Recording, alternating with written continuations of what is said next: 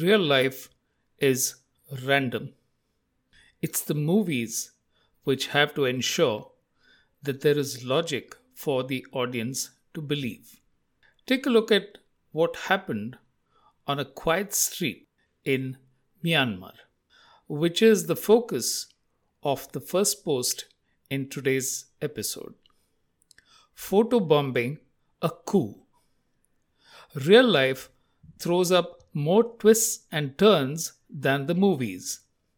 Picture this: a young lady dressed in proper aerobic gear in the outdoors is going through her daily routine. Yellow top with black leggings and a mask in accordance with the pandemic rules. The words are unfamiliar, but the tinny track and beats are perfectly in accordance with a class anywhere in the world. Now, the backdrop. A wide, multiple-lane road, largely empty when the video clip starts. Behind her, a stream of vehicles enter the street. As she continues, oblivious of what is happening behind her, more and more vehicles gather.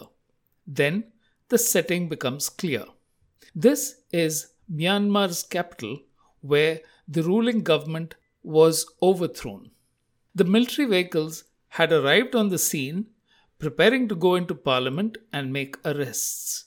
The aerobic dance routine has just photobombed a coup.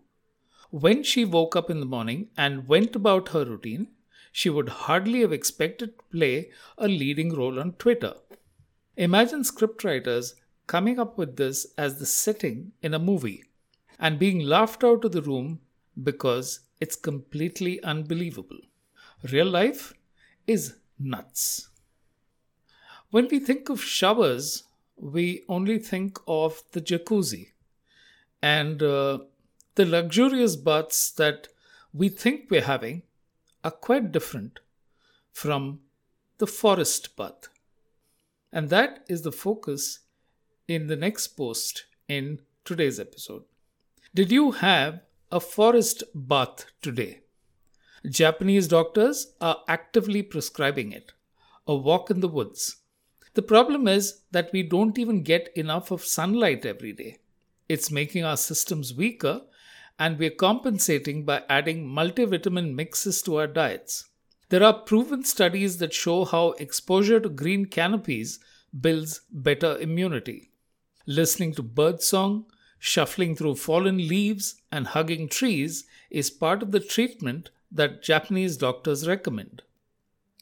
They ask people who lead stressed lives to head to the closest nature reserve and just spend time there for the body to heal.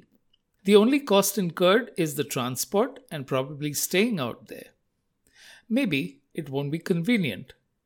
It doesn't sound exciting to our attention deficit, thrill-seeking lives. Dialing down is for older people who don't know how to have fun anymore. Think of how little contact we have with nature in an urban environment. High-rises look into a landscape of traffic and artificial lighting.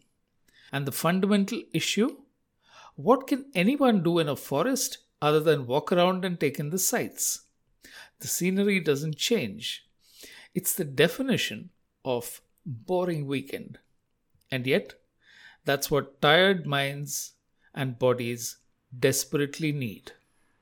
Now, the moment I use the word routine, I'm sure it's the soul-wrenching routines that we are forced to go through that come to mind. And that is something we'd love to break away from. But I'm asking a question which is even more fundamental. Can we break away from routines? It's what the mind resists, being forced into a routine. Doing the same thing every day is soul-shattering. At least, that's the way it appears. A routine forces people to believe they're getting into the kind of existence from which there is no easy escape. The curse of working life. It's what assembly line or garment workers do. However, the same thing may not apply to jogging every day. That routine leads to better health. Or meeting friends and chatting away for hours every evening. That's not a routine. It's what makes life interesting. Or have a party every other night. What's different? The musician practicing for four to six hours a day is following a routine. So is the cricketer executing square drives and pulls and stepping out to deliveries until his technique and reactions can earn him a place on the team. The programmer who looks to solve tricky issues in programs so users have a rewarding experience. The arguments could be that cricketers and musicians are following a passion, so they devote the time willingly. And that is the point.